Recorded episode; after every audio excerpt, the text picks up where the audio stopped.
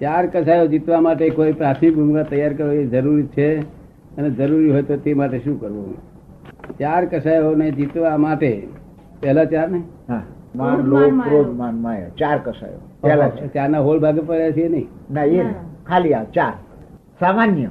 ના પણ એ સામાન્ય એટલે આખા જાય એવું ને? ના ક્રોધ માન લોભ માયા. ના પણ એના ચાર ભાગ છે બધા. એના એના આપણે પેટા વિભાગમાં એ બધું પેટા વિભાગમાં. બધી પેટા- ક્યાં? ના, ના, ના, એ ના. પેટા વિભાગોની સામાન્ય. પેટા- માયેલો એકલા આપણે દાખલે ક્રોધ જ ક્રોધ એ તો બધું જાય એવું છે નહીં. જો એમ ક્રોધમાનમાં આવેલો જતો રે તો ભગવાન થઈ ગયો. તો ભગવાન શું ના ના કર્યું? ઓછું. પ્રમાણ ઓછું. હા પ્રમાણ.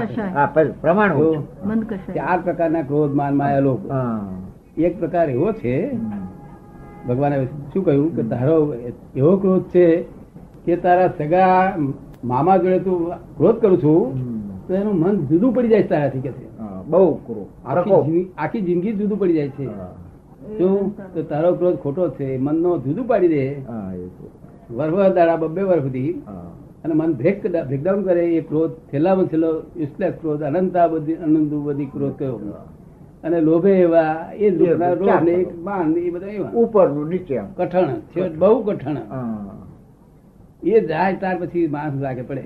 ત્યાર પછી ગુંઠાણામાં આવે. નહીં તો ગુંઠાણામાં ના આવે ને? આટલા જાય તો બહુ થઈ ગયું. તે જીન પાસે સાંભળવાથી જાય. જીન એટલે આત્મજ્ઞાની.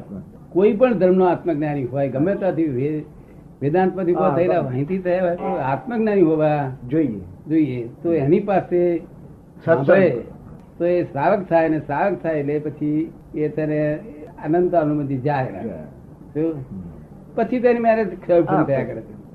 આ મોટા મોટા ધડાકા વાળા હતા આ જ છે બીજો ઉપાય એ છે કે અમે હવે જો એમને ભેદ જ્ઞાન કરીએ છીએ તારે જતા રહેશે આખા એ જતા રહે આ છોકરાઓ બધા આખા જતા રહેલા. મારીએ કરીએ કશું નહીં. આ બ્રહ્મચર્ય પાડે નિરંતર. સો એક છોકરા છે. સો છોકરા છે બ્રહ્મચર્ય નિરંતર પાડનાર મન વચન કાયાનું. સ્ત્રીની પર દ્રષ્ટિ થઈ હોય ને તો એનું ધોવાનું હાબુ આવું બધું આપેલું. બધું કમ્પ્લીટ ચીજ આપેલી. મન વચન કાય મોજે ધોયા વગર સુઈ ના જાય. નહીં તો વધતું જાય અમે ભેદ જ્ઞાન કરીએ ને ત્યારે ક્રોધ માન બીજા ઉડકું ઉડી જાય જતા રહે. ક્યાંય જતા રહે ખલાસ થઈ જાય. એ આ કાળનું એક આશ્ચર્ય છે. તેથી અક્રમ વિજ્ઞાન કહ્યું ને અક્રમ. અક્રમ. એટલે લિફ્ટ માર્ગ. આ ક્રમિક માર્ગ step by step by step આ સ્ટેપ બાય સ્ટેપ નો માર્ગ સાચો છે તદ્દન સાચો એ માર્ગ છે. આ આક્રમ તો વચ્ચે એક આપણો જે એ હોય છે ને અપવાદ માર્ગ. અપવાદ. અપવાદ માર્ગ ઊભો થઈ જાય તો આ અપવાદ માર્ગ છે જેમ કોઈ પણ નિયમમાં અપવાદ હોય. તો નિયમ સાચો. ત્યાં અપવાદ ઊભો થઈ ગયો છે. અપવાદ નિમિત્ત હું થયો છું. શું થયું છું? અને છે અક્રમ. અક્રમ એટલે તપ આ પગથિયે પગથિયે નહીં ચડવાનું લિફ્ટમાં બેસી જાઓ. કસાયની વાત સમજાય તમને? હા કશાયની પૂરેપૂરી પ્રશ્ન છેલ્લો છે હવે. છેલ્લો પ્રશ્ન છે? હા. જ્ઞાન પ્રાપ્ત કરનાર કેવડી? તીર્થંકરની જેમ મોક્ષ પ્રાપ્તિ કરે છે કરેક્ટ વાત છે. તો કેવડી તીર્થંકરની કોટીમાં મૂકી શકાય? ખરું? ના મૂકી શકાય. કોણ તીર્થંકર દેવ? વર્લ્ડની અજાબી કહેવાય. કેવડી કોઈનું ભલું ના કરે પોતાનું ભલું કરી જાય. બીજા કોઈનું ભલું ના કરી શકે. હા એ ફરક ને એ એના. ભાઈનું પણ ભલું ના કરી શકે એની વાઈફનું પણ ભલું ના કરી શકે. એ પોઈન્ટ અમને ખ્યાલમાં નહોતો. હે? આ પોઈન્ટ અમને ખ્યાલમાં નહોતો. એટલે ગૂંચવાડો કોઈનું ભલું ના કરી શકે. ઉદ્ધાર ના કરી એક શકે. પણ જીવનો ઉદ્ધાર ન કરી શકે એનું નામ કેવડી? તીર્થંકર ઉદ્ધાર કરી હા હા તીર્થંકર ગોત્ર તો જ્યાં આગળ પગ મૂકે ત્યાં તીર્થ થયું.